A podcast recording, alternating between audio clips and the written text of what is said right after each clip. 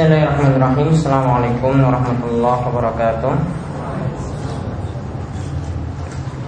Innalhamdulillah Nahmaduhu wa nasta'inuhu wa nasta'firuh Wa na'udhu billahi min sururi anfusina wa min sayyati amalina Man yahdihillahu falamudillalah Wa man yudhilhu falahadiyalah Ilaha illallah Wahdahu la syarikalah Wa ashadu anna muhammadan abduhu wa rasuluh ala nabiyina wa sayyidina Muhammadin wa ala alihi wa ashabihi ajma'in. Allahumma anfa'na bima 'allamtana wa 'allimna ma yanfa'una wa zidna ilma.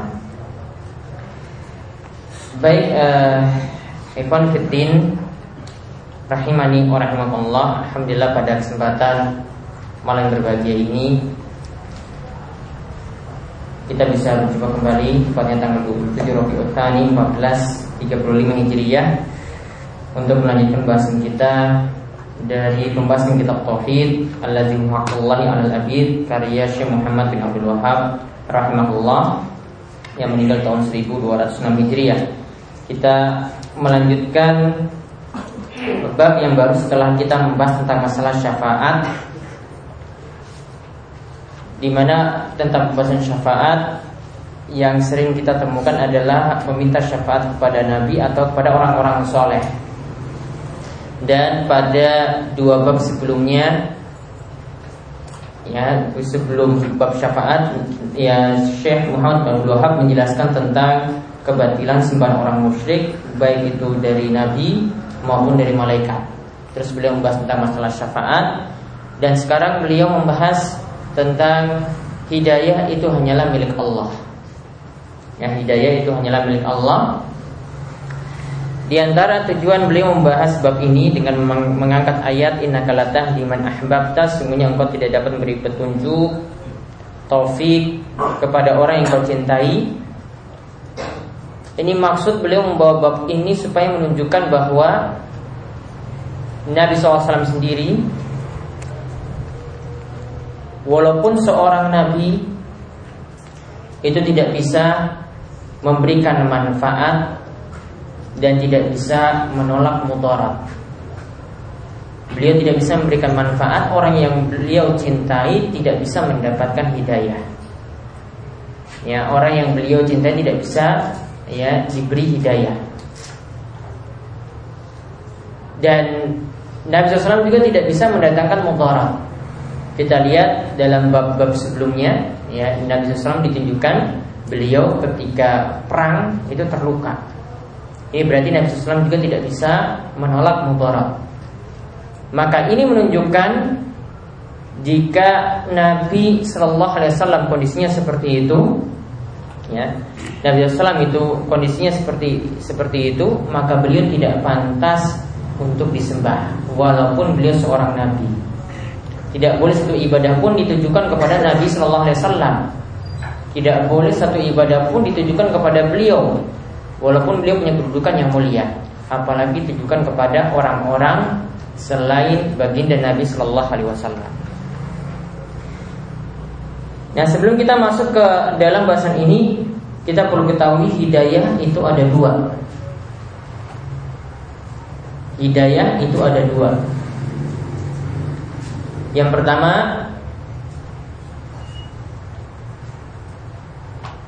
Hidayatul taufik wa qabulil haq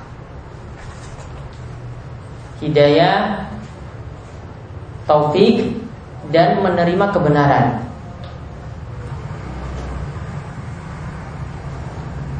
Dan hidayah yang kedua adalah hidayatul bayan wal irsyad hidayatul bayan wal irsyad. Yaitu hidayah berupa ilmu dan penjelasan. Berupa pemberian ilmu dan penjelasan.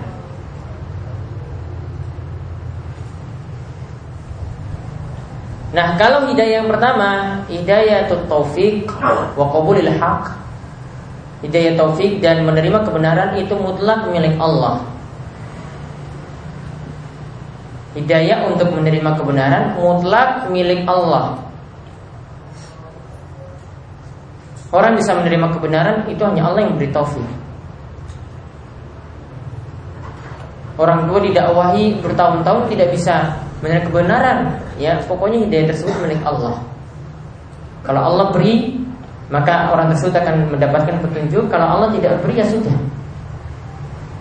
Kemudian yang kedua hidayatul uh, hidayatul bayan wal irsyad. Yaitu dimaksudkan sini adalah kita cuma menyampaikan, mendakwahi, memberi nasihat. Ya, kita cuma menyampaikan, mendakwahi, memberi nasihat, memberikan ujangan, memerintah, kemudian melarang dari yang mungkar. Nah, yang kedua ini semua bisa melakukan. Tapi untuk menerima kebenaran tadi hanya mutlak milik Allah Subhanahu wa taala. Ada yang berdakwah bertahun-tahun ya terhadap orang tuanya belum menerima. Sudah dinasihati dalam masalah misalnya masih melestarikan tradisi dan tradisinya itu tradisi yang bertentangan dengan Islam, dengan ajaran Nabi Muhammad SAW masih melestarikan tradisi syirik ya ataupun enggan sholat terus dinasihati terus dinasihati. Kita cuma bisa memberikan nasihat. Kadang dikasih buku kadang disuruh dengarkan ceramah kadang disuruh muter TV untuk dengar ceramah-ceramah ya namun untuk dia menerima kebenaran tadi itu mutlak milik Allah Subhanahu wa taala kita tidak bisa memaksa Nah itu yang perlu dipahami tentang masalah hidayah. Jadi hidayah ada dua, ya.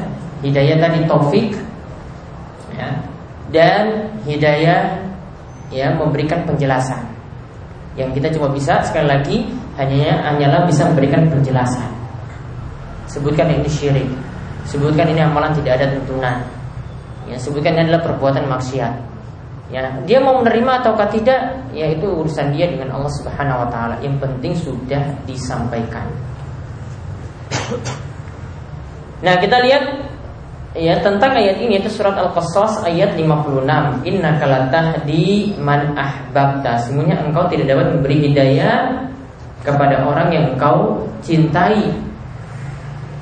Ya, kemudian tamamul ayat ya ayat yang lebih sempurna lanjutannya Ya. Walakin Allah yahdi may yasha akan tapi Allah yang memberi petunjuk.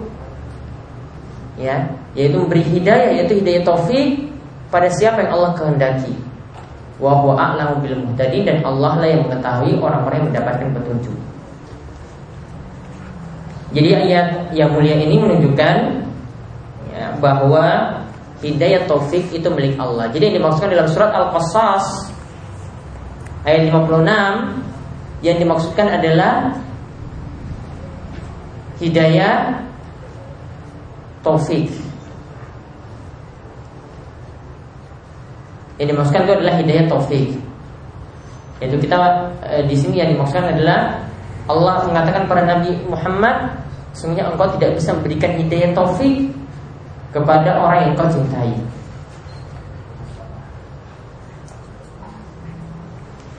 Nah kalau Nabi SAW sendiri tidak bisa memberikan hidayah seperti itu Maka lebih pantas lagi ya yang lainnya Nabi SAW sudah ya, berusaha keras memberikan penjelasan Ya namun untuk menerima kebenaran ya bukanlah di tangan Nabi Shallallahu. Dan tentang cerita Nabi SAW tentang turunnya ayat ini ceritakan dalam hadis berikutnya disebutkan oleh Syekh yaitu hadis sahih disebutkan dalam kitab sahih yaitu Sahih Bukhari dan Muslim.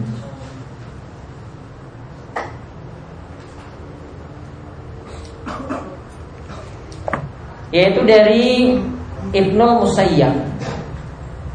Kalau di sini Ibnu Musayyab. Di Tafsir Azizil Hamid juga Ibnu Musayyab. Ya, jadi ada dua nama seperti itu. Allah saya belum bisa jelaskan perbedaan di antara Ibnu Musayyib dan Ibnu Musayyab. Tapi kalau di sini dipilih oleh uh, Syekh ini beliau beri harokat Al Musayyab. Begitu juga Syekh Sulaiman At-Tamimi cucu dari Syekh Muhammad bin Wahab juga ya mengatakan Al Musayyab. Yaitu dari bapaknya. Ia berkata, ya tentang bagaimana ayat tadi itu turun. Inna tahdi man ahbab. Lama hadarat Abu Talib al-wafah ketika Abu Talib itu menjelang wafat. Ya, Abu Talib itu menjelang wafat, artinya menjelang sakaratul maut.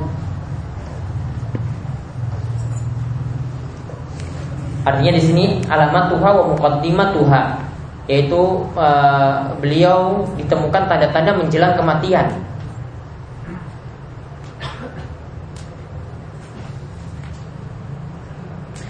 Kemudian disebutkan Ja'a Rasulullah Sallallahu Alaihi Wasallam. Maka Rasulullah SAW ya mengunjungi atau datang menemui paman Nabi Sallallahu Alaihi Wasallam di situ. Maka di sini menunjukkan masih bolehnya menjenguk orang yang sakit atau menjenguk orang yang menjelang sakaratul maut dari non muslim. Namun dengan syarat tujuannya adalah untuk mendakwahi. Dengan syarat tujuannya untuk mendakwahi sebagaimana Nabi SAW itu pernah mendatangi anak Yahudi. Ya, Nabi SAW pernah mendatangi anak Yahudi. Ya, ketika itu dia dalam kondisi sakit, ya, ini mau menjelang mati juga. Kemudian Nabi SAW mengajaknya untuk masuk Islam. Sama juga di sini Nabi SAW mendatangi pamannya sendiri Abu Talib tujuannya untuk mengajak pamannya masuk Islam. Jadi ada tujuan. Berarti kalau tidak ada tujuan seperti ini tidak boleh. Ya, tidak ada tujuan seperti ini tidak boleh. Bagaimana tadi Nabi SAW mendatangi anak Yahudi mengajaknya masuk Islam, ya, suruh, suruh dia menyebut la. Ya, kemudian anak ini bertanya kepada bapaknya, boleh nggak saya masuk Islam? Artinya bapaknya sudah tahu kebenaran tapi nggak mau anaknya ya tanya sama bapaknya boleh nggak saya masuk Islam bapaknya bilang sudah ucapkan kalimat la ilaha kemudian dia ucapkan ketika itu kemudian dia langsung meninggal dunia ya, artinya di sini para ulama katakan bolehnya menjenguk non muslim. Ya hadis ini juga dibawakan oleh Imam Nawawi di dalam kitab Riyadhus Shalihin dalam bab e, tentang masalah menjenguk orang sakit. Ya, menjelang dia sakratul maut. Nah, kemudian ketika itu wa innahu Abdullah bin Abi Umayyah wa Abu Jahal. Dan ketika itu di samping Abu Talib itu terdapat pembesar orang kafir yang pertama Abdullah bin Abi Umayyah dan yang kedua Abu Jahal. Abdullah bin Abi Umayyah dan Abu Jahal. Maka di sini para ulama jelaskan kondisi seorang yang menjelang sakratul maut itu nanti dia akan ditemani oleh orang-orang yang setipe dengannya. Orang soleh ditemani juga dengan orang soleh. Ahli hadis ditemani juga dengan ahli hadis. Sebaliknya pelacur nanti yang datang juga ketika itu para pelacur juga. Nah sama-sama biasanya main judi. Nanti yang datang juga ketika itu main judi. Tukang bakso yang datang juga nanti sama-sama tukang bakso. Supir yang datang juga nanti sama-sama supir. Setipe, seprofesi dengannya.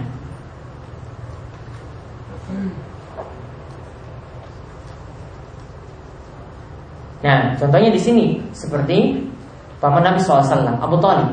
Jadi ini sudah menjadi kebiasaan seperti itu.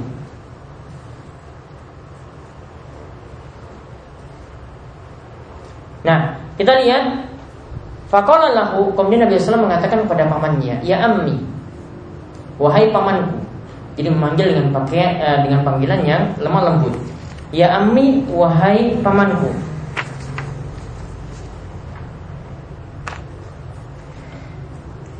Nabi SAW katakan pada pamannya, "Qul la ilaha illallah." Ucapkanlah kalimat la ilaha illallah. Kalimatan uhad julaka biha indallah satu kalimat yang di mana nanti aku bisa berargumen kelak di hadapan Allah Subhanahu Wa Taala. Jadi aku punya alasan nanti. Ya, bahwasanya aku sudah mendakwahimu. Jadi aku punya alasan di hadapan Allah Subhanahu wa taala. Nah, hadis ini menunjukkan juga bahwasanya dituntunkan ketika menjelang orang meninggal dunia dia ditalkinkan. Talkin itu maksudnya dituntunkan untuk membaca kalimat la ilaha illallah. Sebagaimana kata Nabi SAW, lakinu mautakum la ilaha illallah. Talkinkan, artinya tuntunkan orang yang mau mati di antara kalian dengan kalimat la ilaha illallah. Artinya mau menjelang sakaratul maut seperti Abu Talib di sini ketika dia sudah dapat tanda-tanda kematian maka dia dituntunkan baca la ilaha illallah. Ini tidak dibaca nanti setelah mati, mau dikubur bukan, tapi dibaca sebelum atau dia ketika mendapati tanda-tanda menjelang kematian. keutamaannya disebutkan dalam hadis yang lain yaitu Nabi SAW katakan maka akhiru kalamihi la ilaha illallah dakhulal jannah. Ya, barang siapa yang akhir perkataannya itu adalah kalimat la ilaha illallah maka dia akan masuk surga. Ya, perkataan terakhirnya kalimat la ilallah maka dia itu akan masuk surga. Makanya para ulama katakan kalau orang tersebut sudah mengucapkan la ilaha illallah maka jangan diajak ngomong lagi kalau ini sudah tanda-tanda kematian. Ya, dia sebut la ilallah. Kalau dia diajak ngomong lagi maka sebut lagi kalimat la ilallah biar nanti akhir perkataannya itu adalah kalimat la ilaha illallah tersebut. Dan para ulama itu jelaskan bahwasanya orang bisa mudah mengucapkan kalimat seperti ini jika memang ya kebiasaan di hidupnya juga penuh dengan kebaikan. Kalau kebiasaannya ya buruk ya, nanti di akhir hidupnya juga seperti itu. Ya, jadi seorang itu bisa mendapatkan seolah khatimah jika dia terus menerus berbuat maksiat. Dia bisa dapat akhir hidup yang jelek jika dia terus menerus berbuat maksiat. Maka di antara para ulama itu ada yang ceritakan karena ada orang yang kebiasaannya itu main catur. Biasanya kan sebut skakster. Ya, maka ketika dia mau menjelang meninggal dunia, ya dituntunkan kalimat la ilallah disuruh ucapkan la ilallah dia tidak bisa. Dia malah ucapkan skak langsung mati. Pas langsung mati skaknya. Dia sebutkan skak karena kebiasaannya seperti itu. Ya tergantung kebiasaan seorang. Ada ada yang kebiasaannya jualan kain. Jadi tiap hari disibukkan dengan dunia terus. Ya, maka kebiasaan di akhir hidupnya juga ya seperti itu. maka ketika dituntunkan kalimat la ilallah ya dia cuma ucapkan wah ini harganya ini harganya 50 ribu ini harganya sekian ini harganya sekian ketika dituntunkan kalimat la ilallah akhirnya akhir hidupnya juga seperti itu jadi seorang bisa mengucapkan dengan mudah kalimat la ilallah ini tergantung ya dengan ya kebiasaan dia ketika dia itu hidup. Kalau dia selalu isi dengan amalan-amalan soleh, amalan-amalan kebaikan, maka akhir hidupnya juga seperti itu. Makanya para ulama katakan e, bagaimana bisa meraih bisa meraih Rasulullah Fatimah, ya kematian yang baik, yang akhir hidup yang baik. Itu yang pertama ikhlas. Orangnya itu ikhlas. Kemudian yang kedua adalah dia istiqomah di dalam kebaikan istiqomah dalam melakukan ketaatan atau kebaikan serta menjauhi maksiat.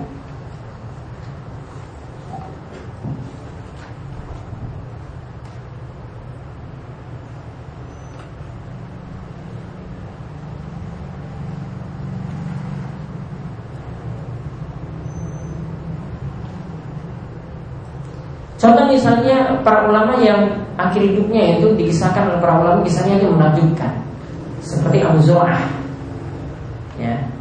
Ketika itu ulama-ulama besar itu menghadiri kematiannya. Dan Abu Zur'ah di sini adalah pakar hadis. Ya, beliau itu pakar hadis. Ketika beliau menjelang kematiannya, maka tadi saya katakan bahwasanya orang setipe yang dengannya yang menemaninya. Maka ketika itu ulama-ulama hadis juga yang hadir.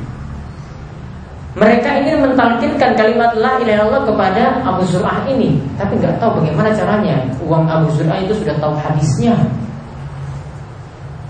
Kalau mau diajarkan dia sudah tahu. Ya, ditalkinkan seperti ya sudah tahu dia itu ya keutamaannya sudah tahu bahwasanya perintah seperti ini dia juga sudah mengerti karena dia ulama hadis. Maka ketika itu ulama hadis yang pertama ya membacakan sanad ya perawi hadis yang dari gurunya ya dari gurunya lagi di atasnya kemudian dari gurunya lagi di atasnya ya sampai dia berhenti ketika itu tidak melanjutkan Kemudian ulama hadis yang kedua lagi ya menyebutkan seperti juga sama dari gurunya dari gurunya dari gurunya dia juga tidak melanjutkan. Kemudian ketika itu ya intinya mereka ingin menyebutkan hadis ini maka akhir kalamihi la ilallah dakhala jannah. Ya. Lalu ketika itu Abu Zur'ah yang sakaratul maut itu menyebutkan sanad hadis tersebut. Ya dari gurunya si fulan, dari gurunya lagi si fulan, dari gurunya lagi si fulan, dari gurunya lagi sampai tabiin sampai ke sahabat sampai kepada Ibnu Mas'ud. Kemudian Rasulullah SAW bersabda maka akhir kalamihi la ilaha illallah dakhala jannah. Barang siapa akhir perkataannya adalah kalimat la ilaha illallah maka dia masuk surga terakhir dia mengucapkan kalimat tersebut langsung dia menghidupkan nafas terakhir. Abu Zur'ah Cara meninggalnya seperti itu. Punya kebiasaan Diisi dengan kebaikan terus di dalam hidupnya. Akhirnya diberikan akhir hidup juga yang baik. Selalu menyebutkan Nabi SAW dengan sanatnya Keadaan akhir hidupnya juga seperti itu. Sesuai dengan hadis tadi. Akhirnya mengucapkan kalimat La ilaha illallah Kemudian Kala itu Dua orang tadi Yang Abdullah bin Abi Umayyah dan Abu Jahal. Ini ingin agar Abu Talib tidak mengucapkan kalimat tersebut. Maka dua orang ini katakan kepada Abu Talib, "Atarghabu an millati Abdul Muttalib? Apakah kamu benci pada ajarannya Abdul Muttalib?" Namanya orang musyrik seperti itu. Namanya orang musyrik itu tidak punya hujah. Tidak punya dalil jadi selalu beralasan ini kan tradisi, ini kan ajaran nenek moyang. Jadi hujannya Abu Jahal dan Abdullah bin Abi Umayyah seperti itu. Jadi bawa-bawa tradisi terus. Apa kamu benci dengan tradisi kita? Nah, gampangannya seperti itu. Apa kamu benci dengan ajaran nenek moyang kita dulu? Ajaran simbah-simbah dulu. Jadi maksud dua orang ini seperti kepada Abdul Muttalib, eh kepada Abdul eh, kepada Abu Talib. Bahwa kamu benci dengan ajarannya Abdul Muttalib yaitu ajarannya orang musyrik. Yang sudah turun temurun seperti itu. Maka fa'ada alaihi Nabi SAW Nabi SAW tidak putus asa. Diulang lagi kalimat tadi. Qul la ilaha illallah. Ucapkanlah kalimat la ilallah ya. Jadi Nabi SAW mengulangi kalimat tersebut lagi tidak putus asa dalam berdakwah. Maka untuk orang yang berdakwah dakwah itu bukan hanya sekali. Nabi SAW ulangi lagi kalimat tersebut. Ya, Ulangi lagi kalimat tersebut. Maka di sini menjadi faedah apa? Menasihati orang lain itu tidak cukup sekali. Bukan maratan wahidah Bukan hanya sekali saja ngomong. Diulang lagi. Pertama nggak dengar. Mungkin kedua dengar. Mungkin ketiga dengar Atau mungkin sudah ke seratus kali baru dengar. Maksudnya baru amalan tersebut diterima. Awalnya tidak. Ya, maka Nabi SAW mengulangi lagi Siapa tahu yang kedua kalinya dia ucapkan seperti itu Pamannya mau menerima. Ternyata Fakana akhir makal Ucapan terakhir dari pamannya ya Intinya pamannya itu Wa ala millati Abdul Muttalib. Pamannya Abu Talib Itu berada dalam ajarannya Abdul Muttalib Kakek Nabi Sallallahu Alaihi Wasallam Artinya mati dalam keadaan kafir di paman Nabi SAW itu mati dalam keadaan kafir. Wa aba ayyakul dan pamannya ini enggan mengucapkan kalimat la ilaha illallah. Maka setelah itu Nabi SAW tidak putus asa lagi. Ya. Fakola Nabi SAW Nabi SAW kemudian mengatakan La astagfiranna laka malam unha angka Sungguh aku akan memintakan ampun untukmu wahai pamanku Selama itu tidak dilarang.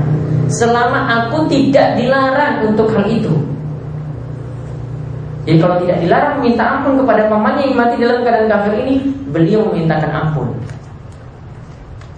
Paling tidak boleh mendoakan kebaikan kepada orang kafir yang sudah mati ya. Kemudian turunlah ayat Fa'anzalallah maka turunnya turunlah ayat ya maka Nabi waladina amanu ayastaghfiru lil musyrikin. Maka turunlah ayat ketika itu ya tidaklah Nabi atau orang-orang yang beriman memintakan ampunan kepada orang-orang musyrik. Yang memintakan ampunan kepada orang-orang musyrik. Beda kalau ketika masa hidupnya. Ini surat atau ayat 113. Kalau orang musyrik ketika itu dalam masa hidupnya, ya doakan kebaikan kepadanya supaya dia mendapatkan hidayah masih boleh. Pernah orang Yahudi itu datang kepada Nabi SAW. Kebiasaan Nabi SAW kalau ada yang ucapkan Alhamdulillah ketika bersin beliau ucapkan Ya Allah. Maka orang Yahudi ini datang kepada Nabi SAW supaya nanti didoakan Ya Allah. Ya, semoga rahmat untukmu dari Allah. Di Yahudi ini pura-pura bersin di hadapan Nabi SAW Dia ucapkan Alhamdulillah Nabi ucapkan apa ketika itu? Nabi SAW tidak ucapkan Ya Allah Tapi ucapan apa? Ya Allah Ya, semoga Allah memberikan hidayah untukmu Masih hidup Berarti boleh kan doa kepada orang musyrik Supaya dia dapat hidayah Jadi tidak doakan apa? Ya Allah Tapi langsung Ya hadi Allah Dia sengaja tadi dia ucapkan Alhamdulillah ketika bersin supaya apa? Nabi Muhammad ucapkan Ya Allah dapat rahmat dia. Nabi Muhammad tidak. Ya, Kamu gak dapat rahmat. Tapi langsung didoakan apa? Kamu mudah-mudahan dapat petunjuk Dapat hidayah. Jadi ketika hidup tidak ada masalah Tapi kalau sudah mati Maka tidak boleh sama sekali. Ya, Ketika mati tidak boleh sama sekali. Dalilnya tadi ya Hadis dari uh, yang disebutkan di sini dan ayat surat At-Taubah ayat 113.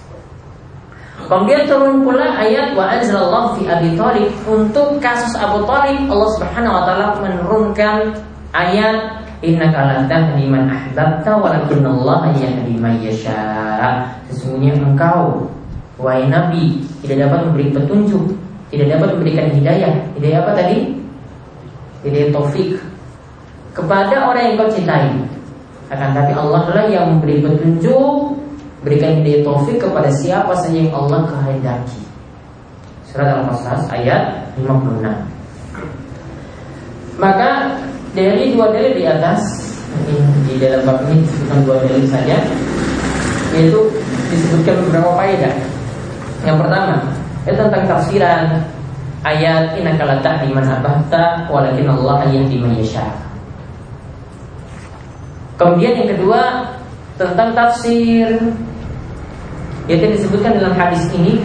Itu cuma Allah Subhanahu wa taala dalam surat At-Taubah ayat 113 maka nabi nabi walladzina amanu yastaghfiru lil musyrikin walau kanu uli qurba min ba'di ma tabayyana lahum annahum ashabul jahim.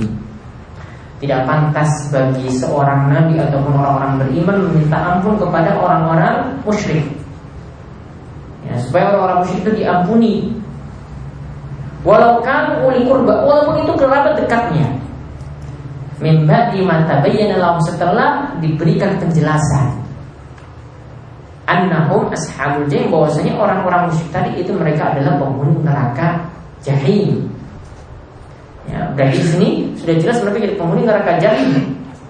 Itu setelah kematiannya tidak boleh memintakan ampun. Kemudian yang ketiga, ini tentang masalah kalimat la ilaha illallah tadi. Di sini katakan oleh Syekh disebutkan tentang masalah yang penting, masalah yang urgent, masalah yang besar. Itu tentang tafsiran tadi dalam hadis kul la ilallah ucapkanlah kalimat la ilallah. Maka maksud mengucapkan kalimat la ilallah itu bukan hanya di lisan. Namun apa? Jalankan konsekuensi Abu Talib dan orang musyrik itu sudah tahu. Abu Talib, Abu Jahal, Abdullah bin Abi Umayyah tadi sudah tahu bahwasanya kalau mengucapkan kalimat la ilallah berarti konsekuensinya ada. Tradisi kesyirikan harus ditinggalkan. Konsekuensinya seperti itu. Makanya untuk mengucapkan saja mereka nggak tahu karena tahu maksud la ilallah seperti ini. Mereka sudah tahu maksud la ilallah menunggalkan Allah dalam ibadah dan meninggalkan berbagai macam kesyirikan. Mereka sudah memahami hal itu. Makanya untuk mengucapkan saja nggak mau. Maka di sini beliau katakan bikhilaf ma alaihi ma ilm. Hal ini berbeda dengan orang-orang ya yang diklaim itu punya ilmu. Mereka kok kalimat la ilallah saja tidak paham. Maka beliau ucapkan kalimat yang, uh, yang sangat bagus dalam faedah keempat. Anna Aba Jahal wa mama'ahu ya'rifuna muradan Nabi sallallahu alaihi wasallam. Idza qala li rajul qul la. Perlu diketahui bahwasanya Abu Jahal dan orang-orang yang semisalnya itu sudah ya orang-orang yang bersamanya itu sudah mengetahui apa maksud dari Nabi SAW ketika mengatakan pada pamannya ucapkanlah kalimat la ilaha Abu Jahal sudah tahu. Maksudnya apa? Ucapkan la ilallah berarti tinggalkan kesyirikan. Kalau kita sekarang ucapkan la ilallah, la ilallah saja, kesyirikan tetap jalan. Tradisi syirik tetap jalan. Ini enggak, ini sudah tahu. Kalau ucapkan la ilaha illallah berarti tradisi kesyirikan itu harus ditinggalkan. Setiap syirik itu harus ditinggalkan. Jadi mereka sudah paham. Nah, maka beliau katakan selanjutnya, qabbahallahu faqabbahallahu man Abu Jahal a'lamu minhu bi asli Islam. Semoga Allah menjelekkan orang ya yang di mana Abu Jahal itu lebih tahu tahu tentang apa? Tahu tentang maksud la ilaha illallah. Ya, di asal Islam yang ini menjadi pokok Islam dibanding dengan orang-orang yang lainnya yang mereka itu mengaku Islam tapi tidak paham kalimat tersebut. Jadi intinya beliau ingin apa katakan apa? Masih mending Abu Jahal dibanding dengan orang yang ngaku Islam. Abu Jahal itu masih lebih mending. Jadi beliau ingin katakan kalau ada yang ngaku Islam kok tidak paham la ilallah berarti dia lebih bodoh daripada Abu Jahal. Karena Abu Jahal sendiri tahu maksudnya, tapi nggak mau ucapkan. Dan kalimat yang sangat menusuk sekali dari beliau ya, kepada orang-orang yang mengklaim ya, eh, atau mengucapkan kalimat la ilaha tapi tidak tahu maksudnya. Padahal ngaku Islam. Jadi ini menuntut kita supaya ya, kita terus mempelajari kalimat ini apa maksudnya, konsekuensi-konsekuensinya itu apa, ya tauhid itu apa, terus dipelajari ya, Kesyirikan itu apa saja Terus dipelajari. Maka tuntaskan kitab topik semacam ini Biar paham seluruh kesyirikan Atau hal-hal yang mengurangi ketauhidan. Kemudian yang kelima Faedah yang lainnya lagi Beliau sangat semangat Itu Nabi SAW sangat semangat Untuk menyampaikan dakwah Islam Kepada pamannya. Untuk pamannya masuk Islam. Beliau sangat semangat sekali maka ini jadi contoh bagi kita juga kepada orang-orang dekat kita kita punya semangat seperti itu. Kepada orang tua dan kepada ya, kerabat-kerabat. Dakwai mereka untuk mengenal Islam yang benar. Jangan cuma Islam untuk ikutan. Didakwai juga dengan pelan. Harus punya semangat. Ini kenapa dengan Nabi SAW pamannya sendiri beliau ingin pamannya ini memeluk Islam yang benar. Kemudian yang keenam yaitu bantahan kepada orang. Zaman Islam Abdul Muttalib aslafihi. Yaitu ini adalah bantahan kepada orang-orang yang mengklaim Abu Talib itu mati dalam keadaan Islam. Atau masa-masa lalunya beliau. Tidak. Yang benar apa? Abu Talib itu mati dalam keadaan kafir. Dan ini biasa di besar-besarkan oleh orang-orang Syiah Rafidah mereka tidak terima paman Nabi SAW itu mati dalam keadaan kafir tidak terima. Kemudian yang ketujuh kaum SAW istaghfarallahu falam yukfar lahu. Yaitu Nabi SAW keadaannya tadi disebutkan beliau memintakan ampun pada Abu Talib semoga Abu Talib diampuni. Namun apa? Tidak dipenuhi tidak diberi ampunan. Bal nuhiya anzari. Bahkan Nabi SAW dilarang memintakan ampun seperti itu. Kemudian yang kedelapan, madaratu ashabi su alal insan. Nah ini, lihat disebutkan oleh beliau juga di sini. Ini bahayanya yang berteman dengan orang-orang yang jelek. Punya teman bergaul yang jelek. Punya teman duduk-duduk yang jelek Bahaya seperti yang dialami oleh Abu Talib. Seandainya tadi teman-temannya tadi tidak ada, mungkin keadaannya berbeda. Namun karena ada dorongan tadi dari teman-temannya Antar kamu amilati Abdul Muttalib Apakah kau benci wahai Abu Talib kepada ajarannya Abdul Muttalib Karena dengar perkataan teman-temannya ya maka beliau ikuti ini makanya di sini ditunjukkan bahaya berteman dengan teman-teman yang jelek. Kemudian yang kesembilan beliau lagi jelaskan ya ini juga menunjukkan bahaya terlalu mengagung-agungkan aslah buat akabir. Orang-orang terdahulu dan pembesar-pembesar terdahulu. Maksudnya terlalu mengagungkan nenek moyang ajaran nenek moyang ajaran tradisi. Tradisi sebenarnya tidak secara mutlak itu ditolak Yang bertentangan saja. Namun yang tidak bertentangan silakan dijalani Namun kalau yang bertentangan ya, Maka tidak perlu tidak boleh diikuti Ketika Islam telah datang Membawa syariat tersebut. Kemudian yang ke sepuluh Ya tentang asyubahatu lil mubtilina fi itu ada subhat yang disebutkan di sini tentang orang-orang yang ya ingin membatalkan masalah ini yaitu tentang tadi disebutkan istidlal di Abi Jahal bizalik yaitu tentang ya subhat tentang kalimat la ilaha illallah tadi bahwasanya ya untuk kalimat la ilaha tadi atau masalah tradisi di sini ya kita masalah tradisi ini karena nyambung yang sebelumnya di sini disebutkan bahwasanya beralasan dengan tradisi itu alasan yang batil. Sebagaimana Abu Jahal itu beralasan seperti itu juga. Itu subhat. Kalau menyampaikan subhat semacam itu itu alasan yang batil. Kemudian yang ke-11 Hadis ini juga menunjukkan bahwasanya al-a'malu bil. Amalan tergantung dari keadaan akhirnya.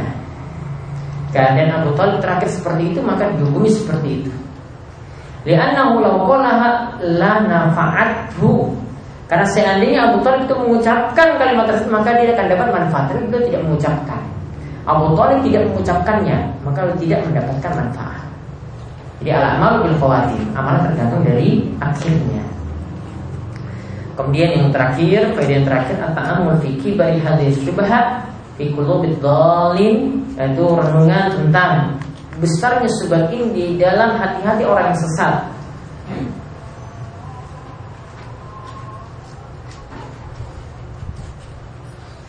Yaitu disebutkan bahwasanya karena dalam kisah tersebut disebutkan bahwa mereka lam yujadilu illa biha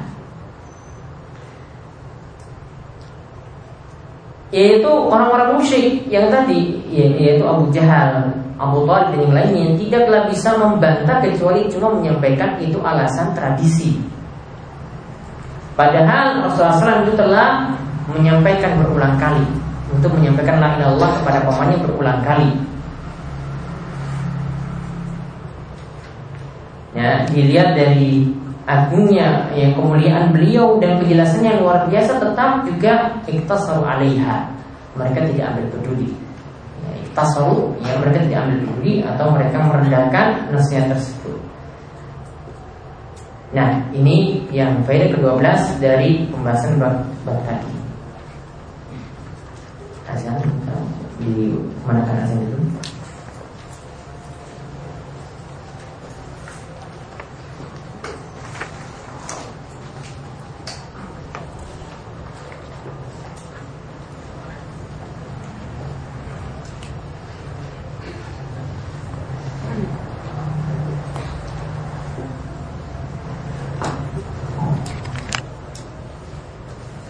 Baik kita lanjutkan Tadi itu Abu Talib ya, Dan faedah-faedah yang diambil dari kisah tersebut. Dan perlu kita bahwasanya Abu Talib itu wafat di Mekah Sebelum Nabi SAW hijrah. Dan Abu Talib itu meninggal ketika Nabi SAW usianya 49 tahun 8 bulan 11 hari. Ketika usia Nabi SAW 49 tahun 8 bulan 9 hari Kemudian 8 hari setelah meninggalnya Paman Nabi SAW Abu Talib Maka meninggal istri beliau Ummahatul Mukminin Khadijah radhiyallahu anha. Delapan hari setelah meninggalnya Abu Thalib. Dan kita lanjutkan ke pembahasan bab berikutnya. Nah setelah kita melihat, uh, jadi beliau ketika menyebutkan tiap bab itu secara berurutan. Beliau ingin nanti beralih kepada subat yang besar itu tentang berlebihan kepada orang soleh, berlebihan terhadap berlebihan terhadap kubur mereka. Ini masih beranjak itu. Jika Nabi SAW tidak bisa memberikan manfaat kepada pamannya, apalagi orang-orang soleh yang lainnya. Maka setelah itu beliau bawakan tentang bab Maja sababa kufri bani Adam wa taqiyin dinahum wal ghulu fis salihin. Itu beliau bawakan bab bahwasanya sebab kafirnya manusia, kufurnya manusia dan sampai mereka meninggalkan agama mereka itu karena sifat gulu berlebih-lebihan terhadap orang soleh. Yang? Ya setelah berlebih-lebihan terhadap orang soleh itu berlebih-lebihan terhadap orang soleh. Jadi pada bab ini beliau membawakan beberapa dalil. Intinya ada sekitar lima dalil yang beliau bawa dan ini menunjukkan bahayanya berlebihan terhadap orang soleh. Karena awalnya dari berlebihan inilah maka muncullah kesyirikan. Berlebihan terhadap orang soleh inilah ya muncullah kesyirikan di tengah-tengah manusia. Kita lihat beberapa dalil terlebih dahulu yaitu firman Allah Subhanahu wa taala beliau membawakan surat An-Nisa ayat 171. Ya ahlal kitabi la taghlu fi dinikum wahai ahli kitab. Janganlah kalian berlebih-lebihan ya fi dinikum dalam agama kalian.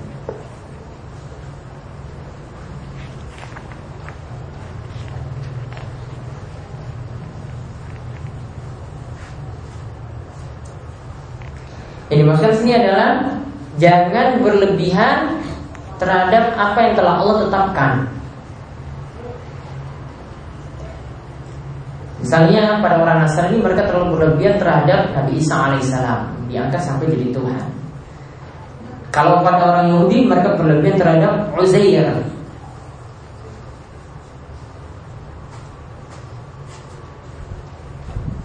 Ini seruan Allah Subhanahu wa taala kepada ahli kitab. Maka ayat ini menunjukkan tahrimul gulu fil ashas wal a'mal wa. Tidak boleh memiliki sifat gulu, terutama di sini terhadap person dan juga terhadap amalan tertentu dalam beramal tidak boleh berlebihan. Kemudian ayat ini juga menunjukkan sifat pertengahan dalam menyikapi orang soleh. Tidak boleh dilebih-lebihkan, namun juga tidak boleh menganggap remeh, termasuk juga kepada para nabi.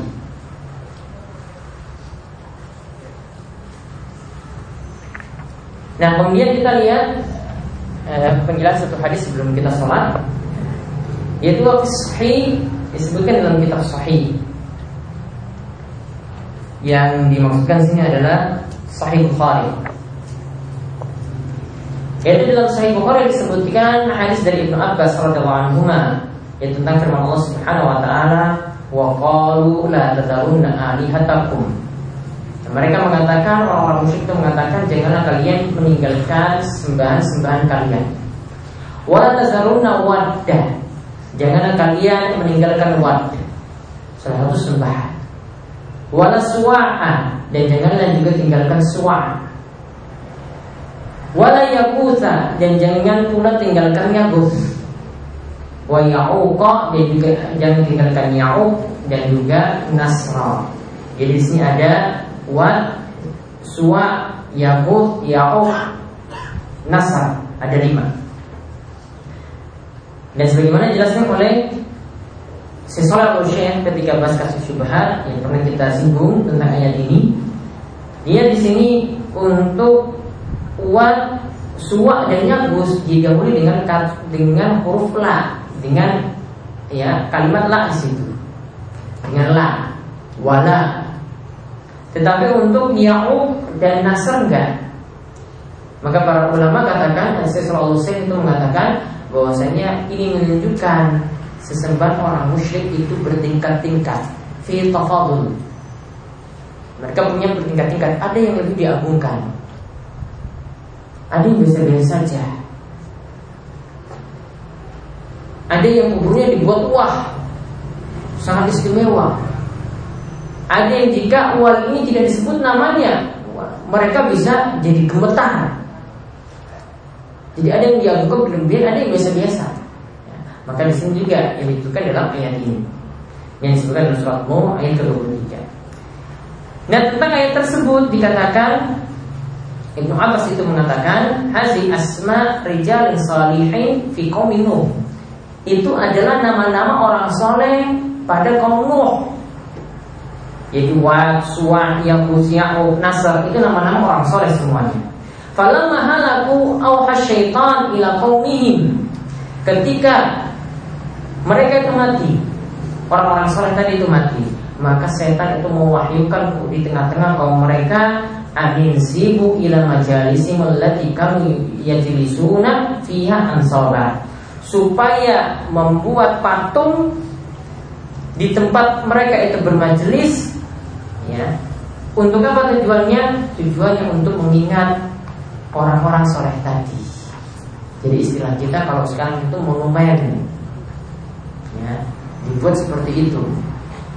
Wasamu bi asma'ihim. Kemudian patung-patung itu diberi nama dengan nama-nama orang soleh. Ya, Lalu ya fafa'alu. Orang-orang kaum Nuh tadi itu melakukan seperti itu. Walam tu'abad Awalnya tidak disembah. Hatta iza halak. Namun ketika mereka generasi pertama itu musnah, tiada mati, ya. Kemudian idza halaka ulam ulai ya ketika generasi pertama itu mati wanus lain dan ilmu itu dilupakan dan akhirnya orang soleh tersebut disembah. Awalnya tidak disembah cuma patung. Cuma jadikan monumen. Namun lama kelamaan hilangnya ilmu. Ya generasi pertama itu musnah generasi terbaik itu musnah ya. Maka kemudian ketika itu ya patung-patung tadi itu akhirnya disembah patung yang menyimbolkan orang soleh tersebut disembah Insya Allah kita akan lanjutkan perkataan Ibnu Qayyim dan hadis berikutnya nanti setelah Assalamualaikum warahmatullahi wabarakatuh